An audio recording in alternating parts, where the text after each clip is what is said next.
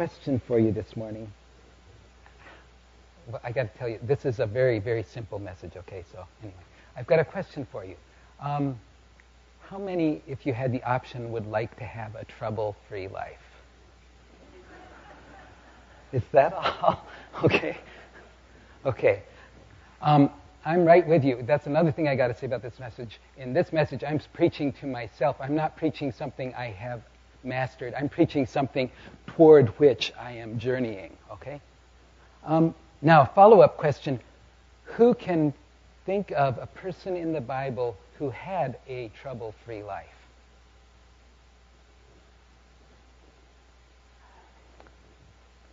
Does this tell you anything?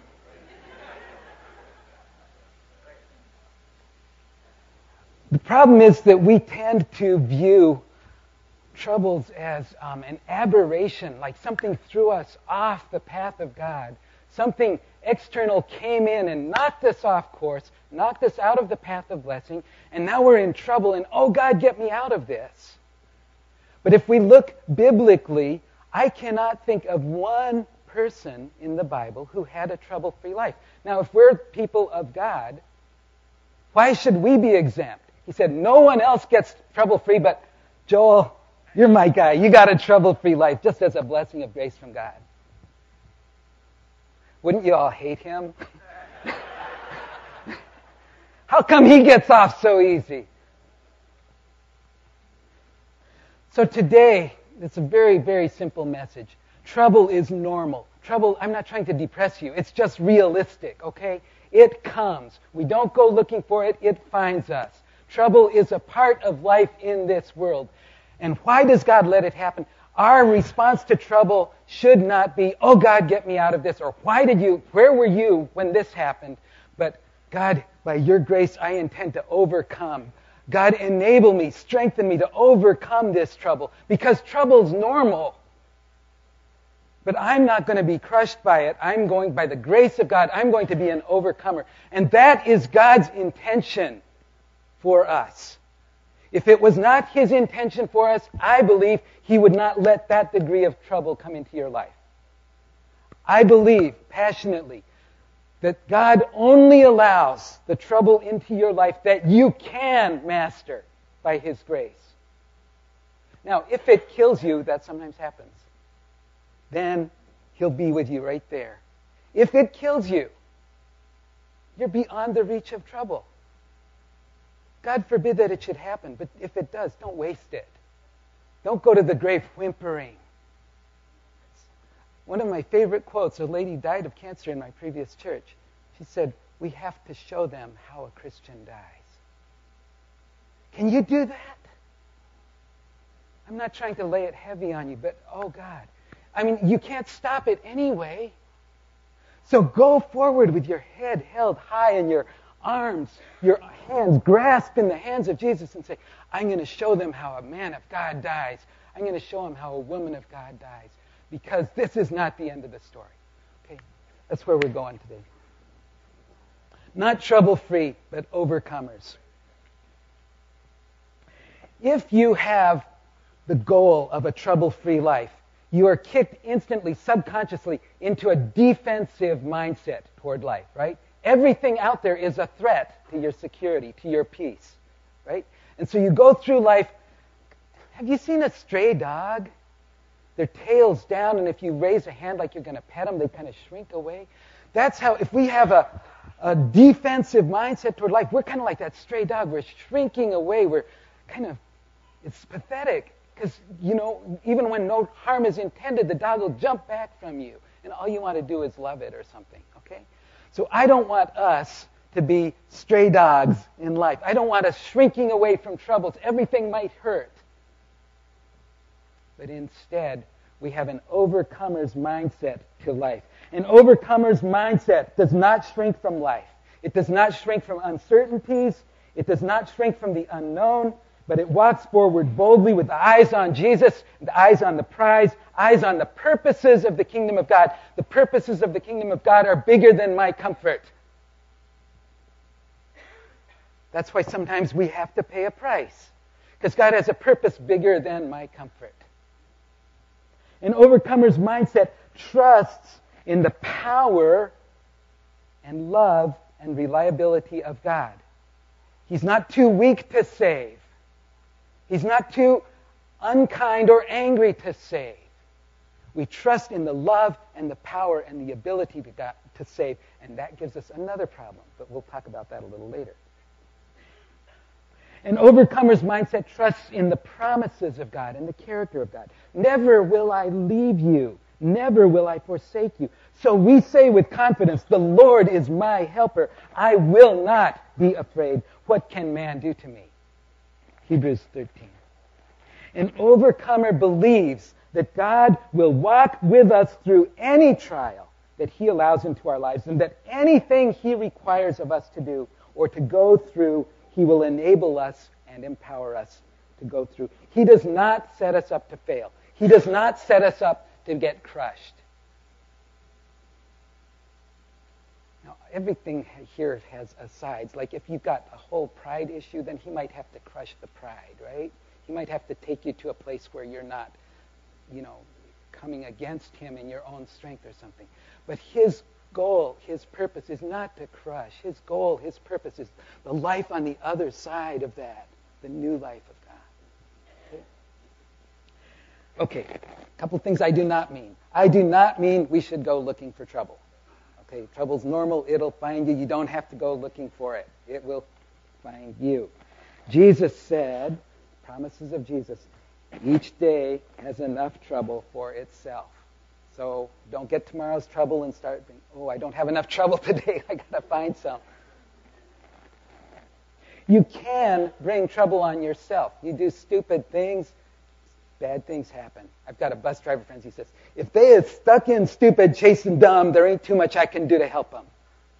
If you're stuck in stupid, chasing dumb, there's not too much God can do to help you. So don't be stupid, okay? Don't go looking for it. It'll find you. Um, there's all sorts of stupid things we do, so stop.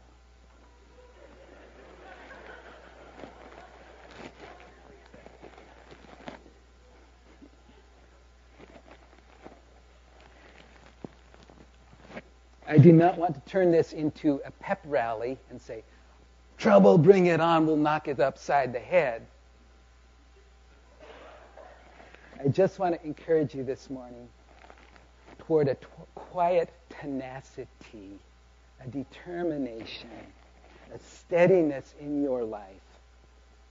So that when the troubles do come, you don't freak out. You don't think, oh, God's mad at me. Oh, I fell off the path of blessing. I messed up so bad. But rather, you don't doubt your salvation, um, but you just say, here it is. God, help me overcome.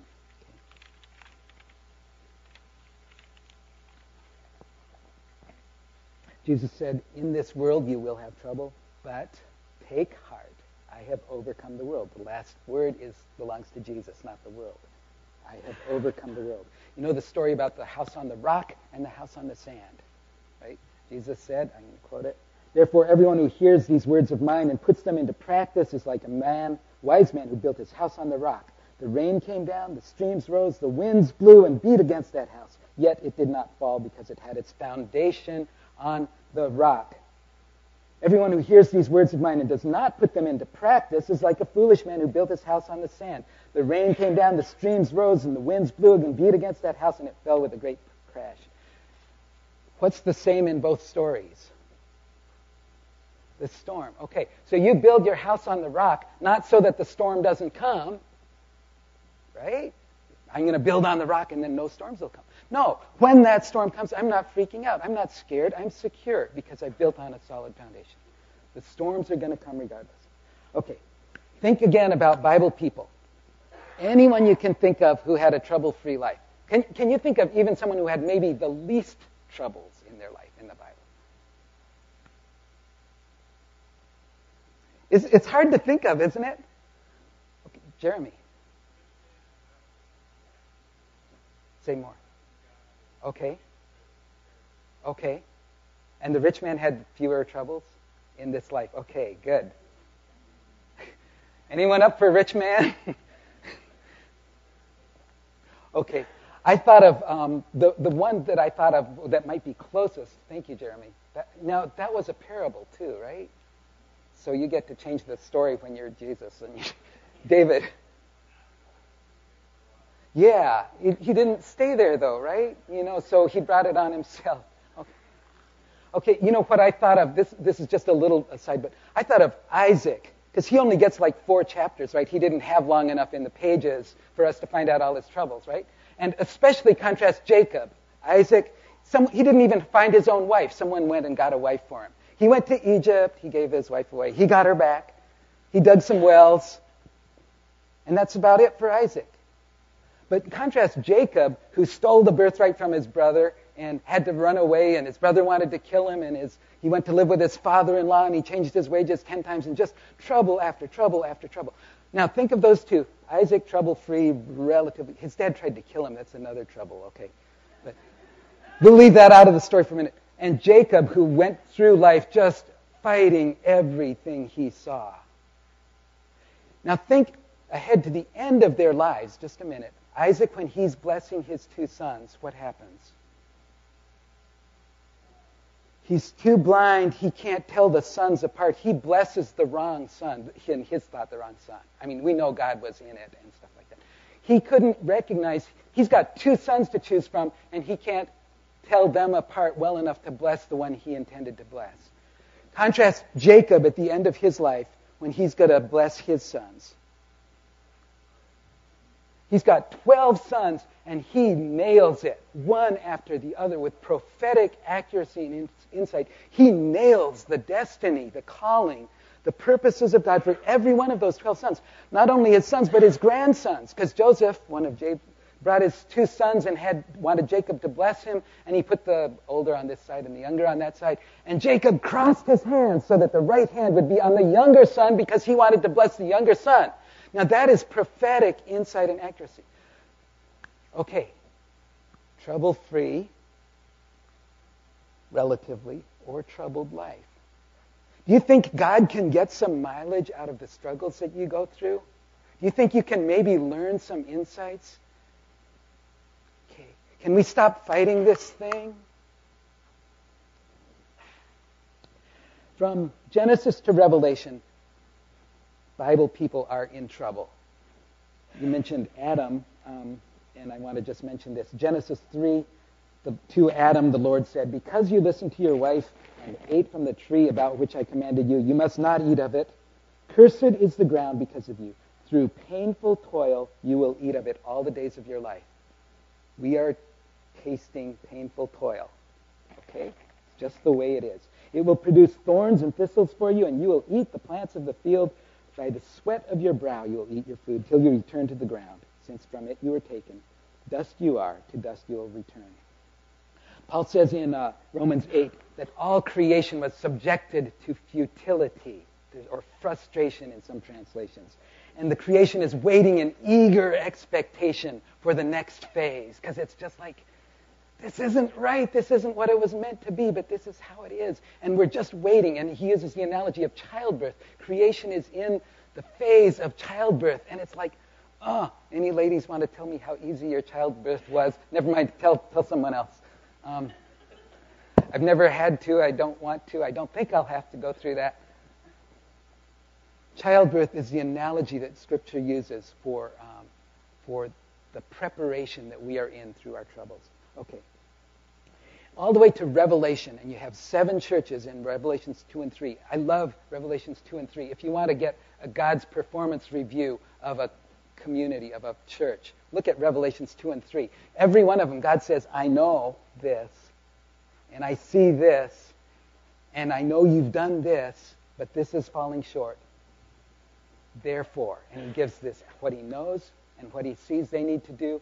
Okay, now, in every one of those troubles, there's, I'm sorry, in every one of those churches, all different circumstances, there's an invitation to overcome. Now, that tells you there's problems in every one of those churches, okay? If you, if, if you think they're real churches or theological churches, uh, you know what I mean. wherever, different era churches, however you read the passage, there's going to be problems to overcome in every church and into every congregation God gives not a corporate, but a personal invitation to him who hears, to him who overcomes. I will grant. And there's a, a promise of God that comes in there. So you guys, we corporately, we have a corporate calling to overcome, but you also have an individual calling, invitation from God.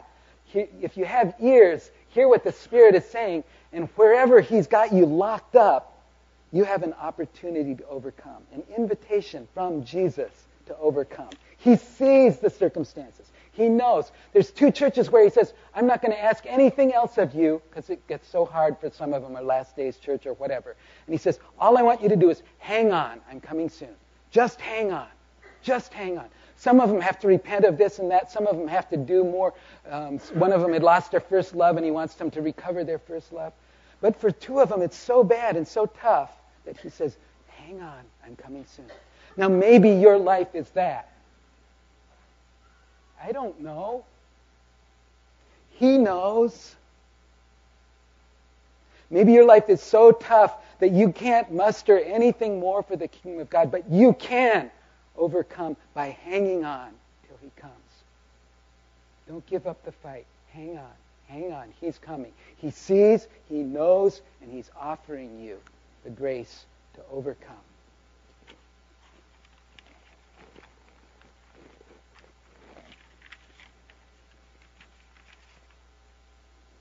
Jesus says, I am coming soon. Hold on to what you have so that you will not lose your crown, so that no one will take your crown. To him who overcomes, I will make a pillar in the temple of my God.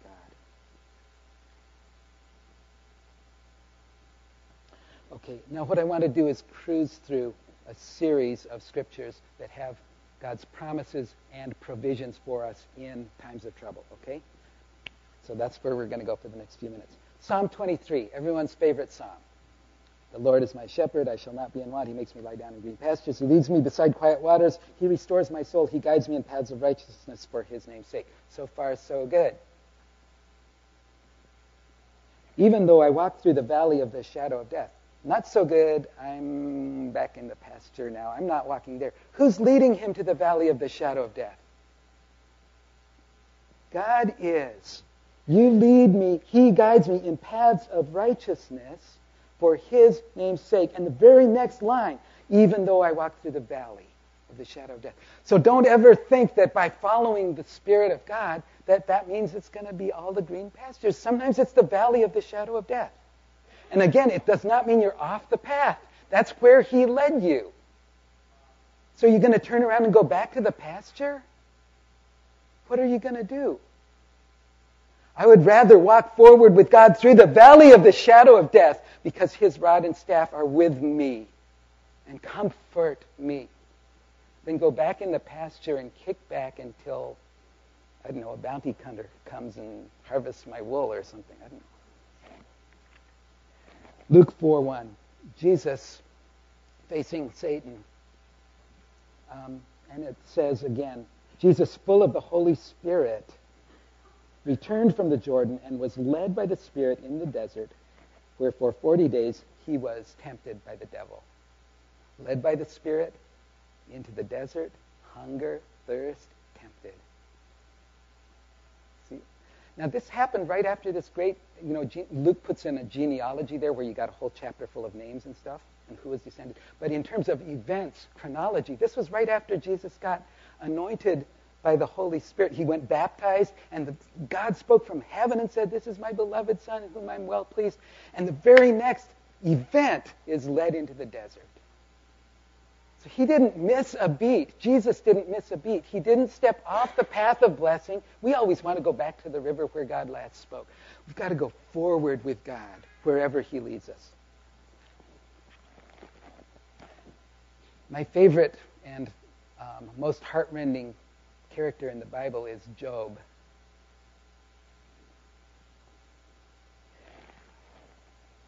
And what I want to, Job, Job had it so bad that he said, God's arrows are in me and I'm drinking their poison. God's arrows are in me and I'm drinking their poison. And he says, if only God would cut me off so that I could and, crush me and cut me off, lest I deny the words of the Holy One. He was so bad, he was afraid he was going to forsake God, and he didn't want that to happen. Satan Satan's attack on Job is brutal, it's malicious, it's hateful, it's without provocation. These things happen to us in one degree or another, right? Satan fights dirty. Satan hates all that God loves. Does God love you? Yes. Does Satan hate you? Yes. Satan can't hurt God, so who's he going to hit?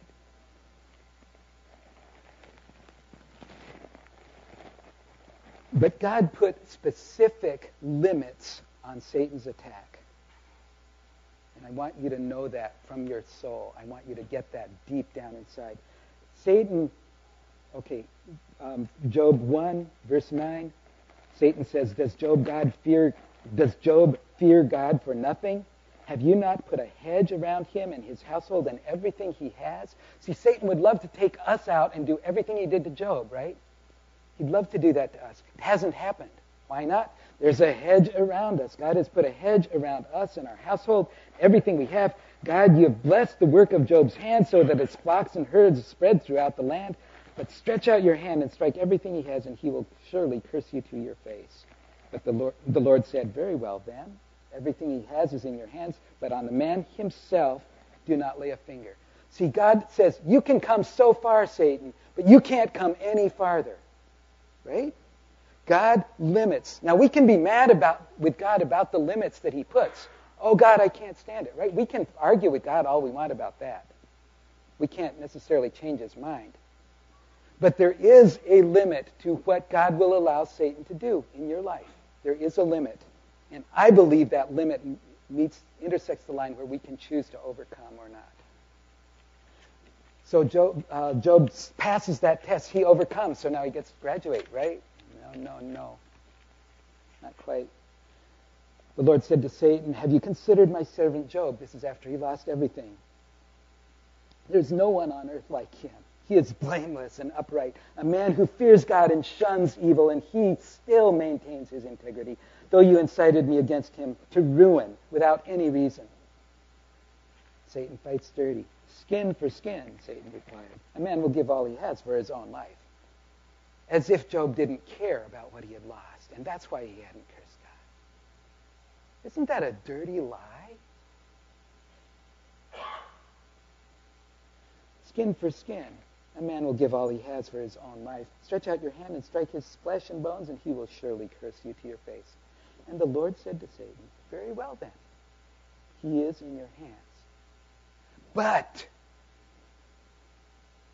you must spare his life.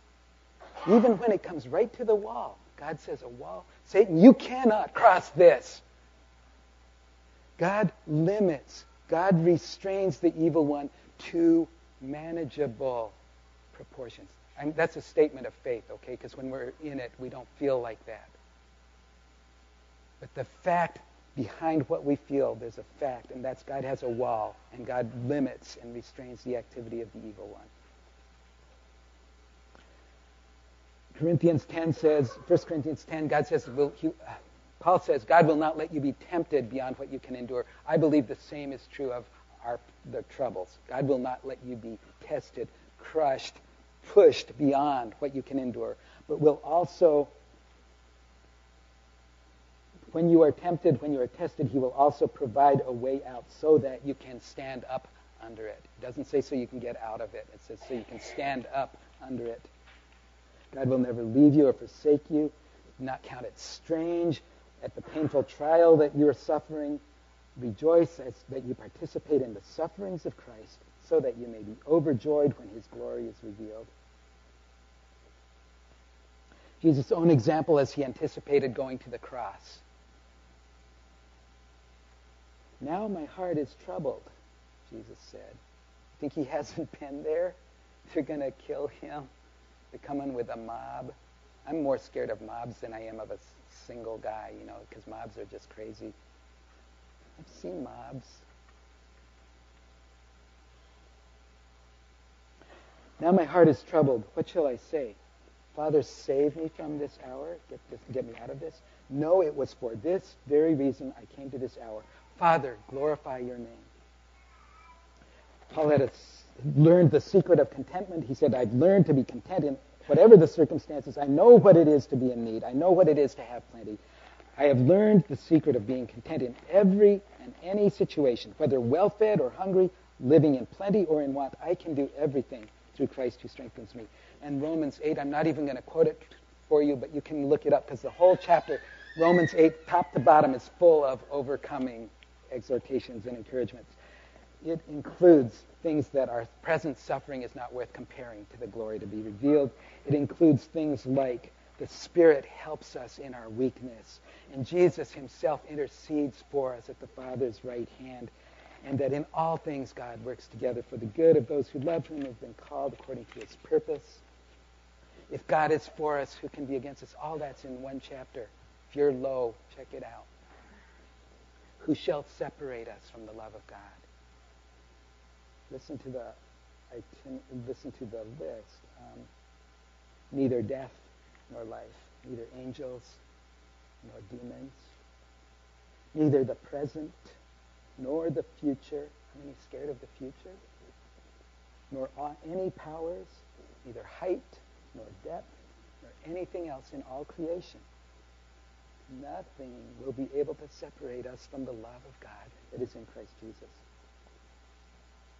We have the treasure in jars of clay, 1 Corinthians, 2 Corinthians 4.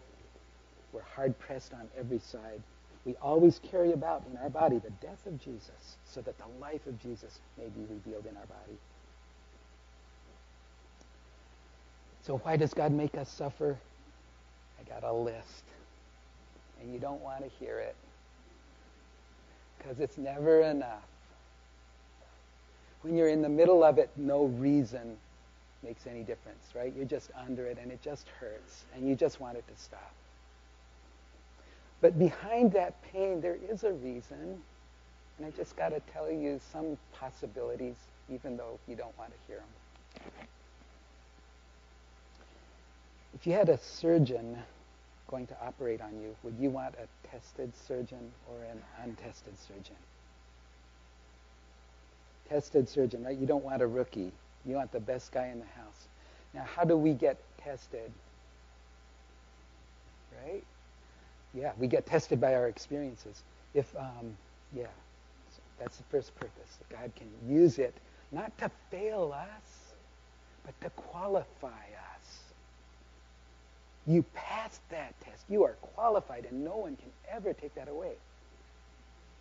He limits it to manageable levels. I believe that with all my heart. Otherwise, I would kill myself. I really would. I said, well, if it's not got me today, it'll get me tomorrow. So why, why keep going, right? So, but he ma- limits it to mag- manageable levels so we can overcome. He intends it to strengthen us and mature us. No one gets strong or mature without some suffering. There's this old song that said, Can he have followed very far who has no pain, no scar? It's like when I see um, young Christians and they're all excited about Jesus and going, oh, God bless you. I kind of want to hide a little while. I mean, because we're so excited for the new life, but this, oh, God, this troubles coming. I mean, not to scare you off the path, but it will, you know, our, our faith is tested by the scars. No scars? Where have you been?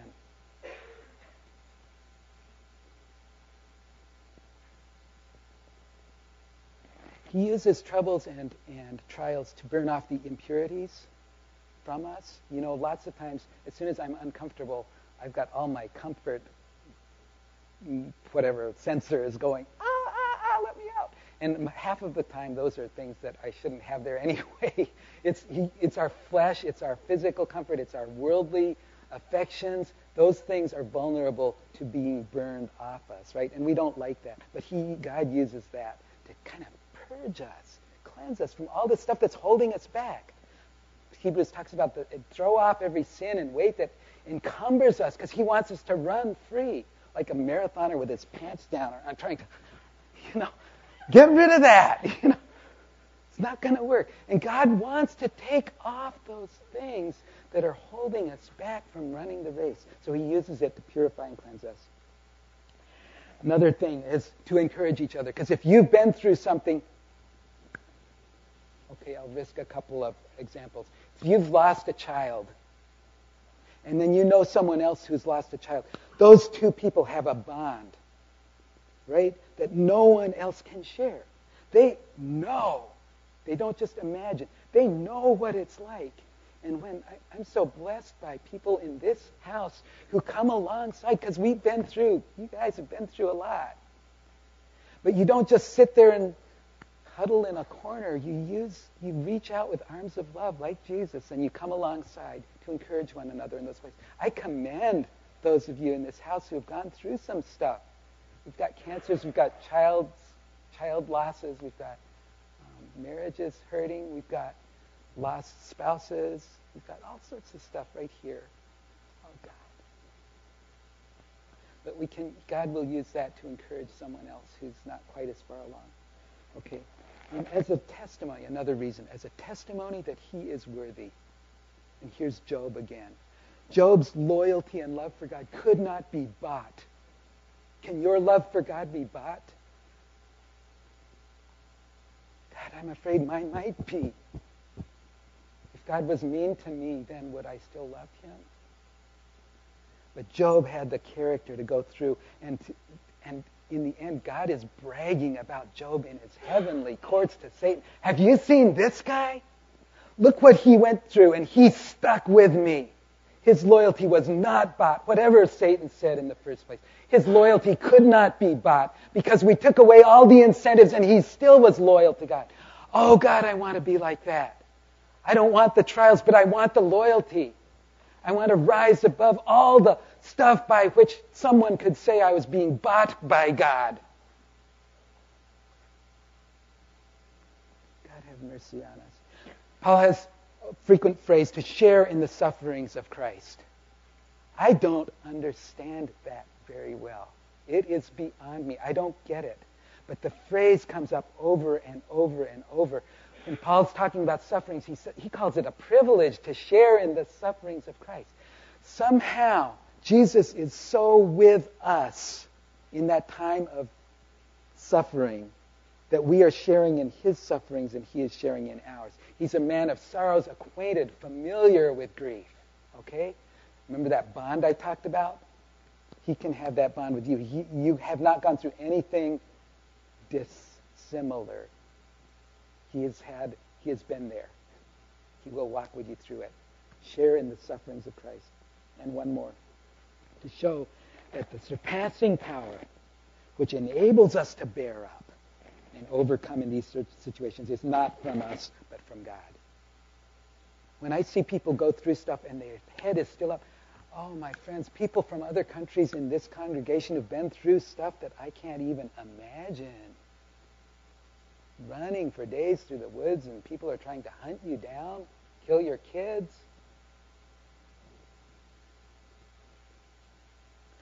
And yet they come through and they're not angry or bitter. They're just here with us. They're worshiping. They're in our choir. They're praising God. They're faithful. The surpassing power is not just in them, but a testimony that God is, God's surpassing power is in us. And when he brings the trial, he'll bring the surpassing power, and we can stand up under it. So what if it kills you? I'll ask one more time. Um, and my friend Julie Saito, who died, said, we got to show him how a Christian dies. My dad died of cancer. Um, his line was, God trusted me with a cancer. God trusted me with a cancer. God trusted my dad to overcome the cancer that killed him. Not physically, spiritually, mentally. My dad overcame cancer. He was never down under it after his colon surgery, the surgeon came in and talked to him and was making small talk with my dad and asked him, oh, you're a missionary in Korea, oh, cool, you know, I've been thinking about Buddhism, this and that. And he asked dad some question about Buddhism. And I saw my dad rise up from the morphine and give such a clear exposition of the difference between Christ and Buddhism and our hope and our confidence and the power of God. Out of the morphine, my dad stood up and witnessed to his surgeon. Praise God. God trusted my dad with the, can- with the cancer. Paul said, of course, um, I expect that, I'm sorry, Philippians 1. I eagerly expect, this is the Apostle Paul, and hope that I will in no way be ashamed, but will have sufficient courage, so that now as always, Christ will be exalted in my body, whether by life or by death. For to me to live is Christ and to die is gain. Man, what's the enemy going to, how do you take out someone like that if you just heap up more troubles and he just pops right back up? He just keeps going. You could, Satan could not take him out. So Satan finally says, okay, we'll kill him then. And so Paul is exalting Christ in the way that he dies. Stephen, when he's stoned, Father, forgive them. Right? Okay, I didn't mean this to be that heavy. I'm sorry. I'm not trying to discourage you. What I'm trying to do is, believe it or not, encourage you that God's going to be there for you. He's going to be there for you every time. He's going to keep it to limits that with Him in you, you can overcome. You can overcome. If you could not, He would not let it come that close to you because you're His beloved. He has that power. I've had a trouble free life, mostly. To me, that says not that I'm so good, but that I'm such a wimp that God can't trust me with real trouble. He, he knows I would crumble under it. And so he says, okay, you get a free pass like Joel. Joel hasn't had a free pass. I'm just picking on him because he's, he's a good friend. Okay, this is not the end of the story. Praise God. God says, Isaiah 54, though the mountains be shaken and the hills be removed, my unfailing love for you will not be shaken, nor my covenant of peace be removed, says the Lord, who has compassion on you. O afflicted city, Isaiah 54, O afflicted city, lashed by storms and not comforted. I will build, your stone, build you with stones of turquoise your foundations with sapphires. I will make your battlements of rubies, your gates of sparkling jewels, and all your walls of precious stones. And your sons will be taught by the Lord, and great will be your children's peace. In righteousness you will be established. Tyranny will be far from you. You will have nothing to fear. Terror will be removed. It will not come near you. If anyone does attack you, it will not be my doing. Whoever attacks you will surrender to you. And then God says something that's very challenging to me. See, it's I, God says, who created the blacksmith, who fans the coals into flame and forges a weapon for its work. And it is I who have created the destroyer. God says, I, God, have created the destroyer to work havoc. But no weapon forged against you will prevail, and you will refute every tongue that accuses you. This is the heritage of the servants of the Lord, and this is their vindication from me declares the Lord. In Isaiah 61, Jesus quoted this The Spirit of the Lord is on me because he has anointed me to preach good news to the poor. He has sent me to bind up the brokenhearted. And we have this already. Jesus has come. He is binding up the brokenhearted. He's proclaiming freedom for the captives and release from, release from the darkness for the prisoners. He's here to comfort those who mourn and provide for those who grieve. He will give us a garment of praise instead of a spirit of despair. And then it goes a little farther. They will rebuild the ancient ruins. Anyone got some ruins? They will rebuild the ancient ruins and re- restore the places long devastated. They will renew the ruined cities. You will be called priests of the Lord. You will be named ministers for our God. You will feed on the wealth of nations and in their riches you'll boast. Instead of my shame, listen to this, instead of my shame, my people will receive a double portion. Instead of disgrace, they will rejoice in their inheritance. This is our inheritance. Our inheritance in Christ Jesus. Our inheritance in Christ Jesus. So they will inherit a double portion in the land, and everlasting joy will be theirs.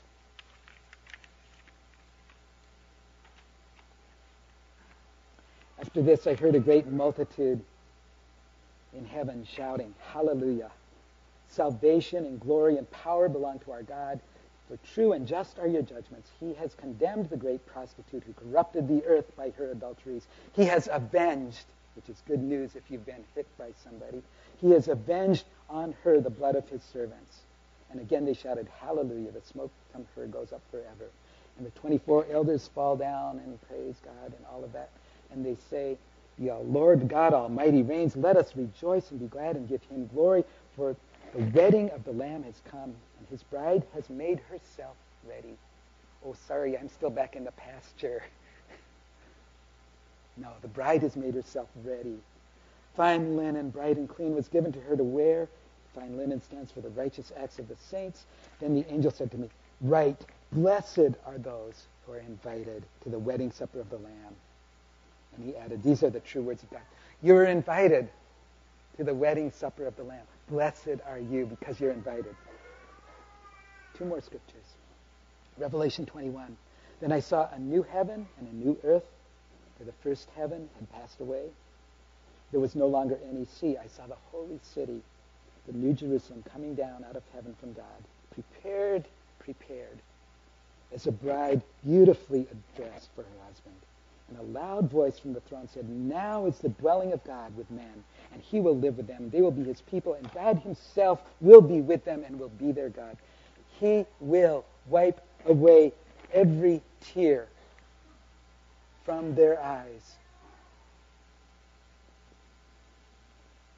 There will be no more death, or mourning, or crying, or pain. For the old order of things has passed away. He was seated on the throne, said, I am making everything new. Write this down, for these are trustworthy sayings. Then he said to me, It is done. It's done. I am the Alpha, the Omega, the beginning and the end. To him who is thirsty, I will give to drink without cost from the, from the spring of living water.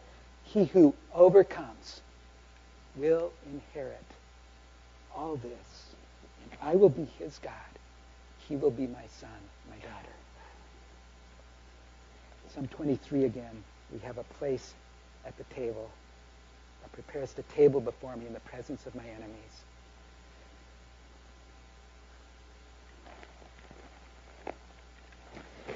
Wants a trouble-free life?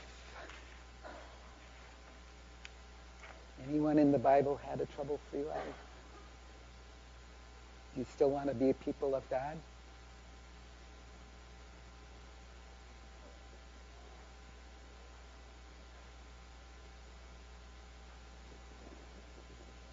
Worth it. It's worth it.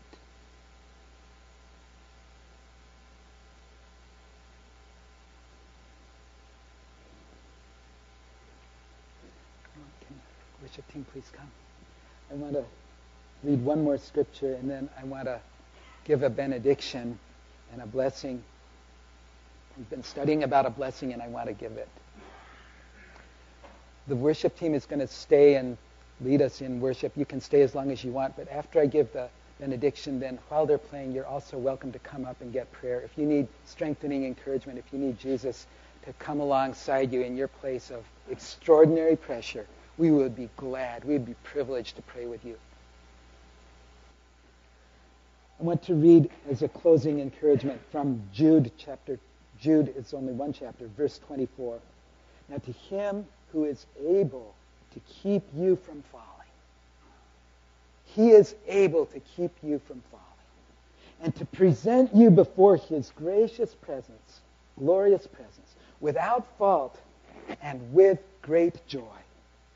To the only God our Savior be glory, majesty, power, and authority through Jesus Christ our Lord before all ages, now and forevermore.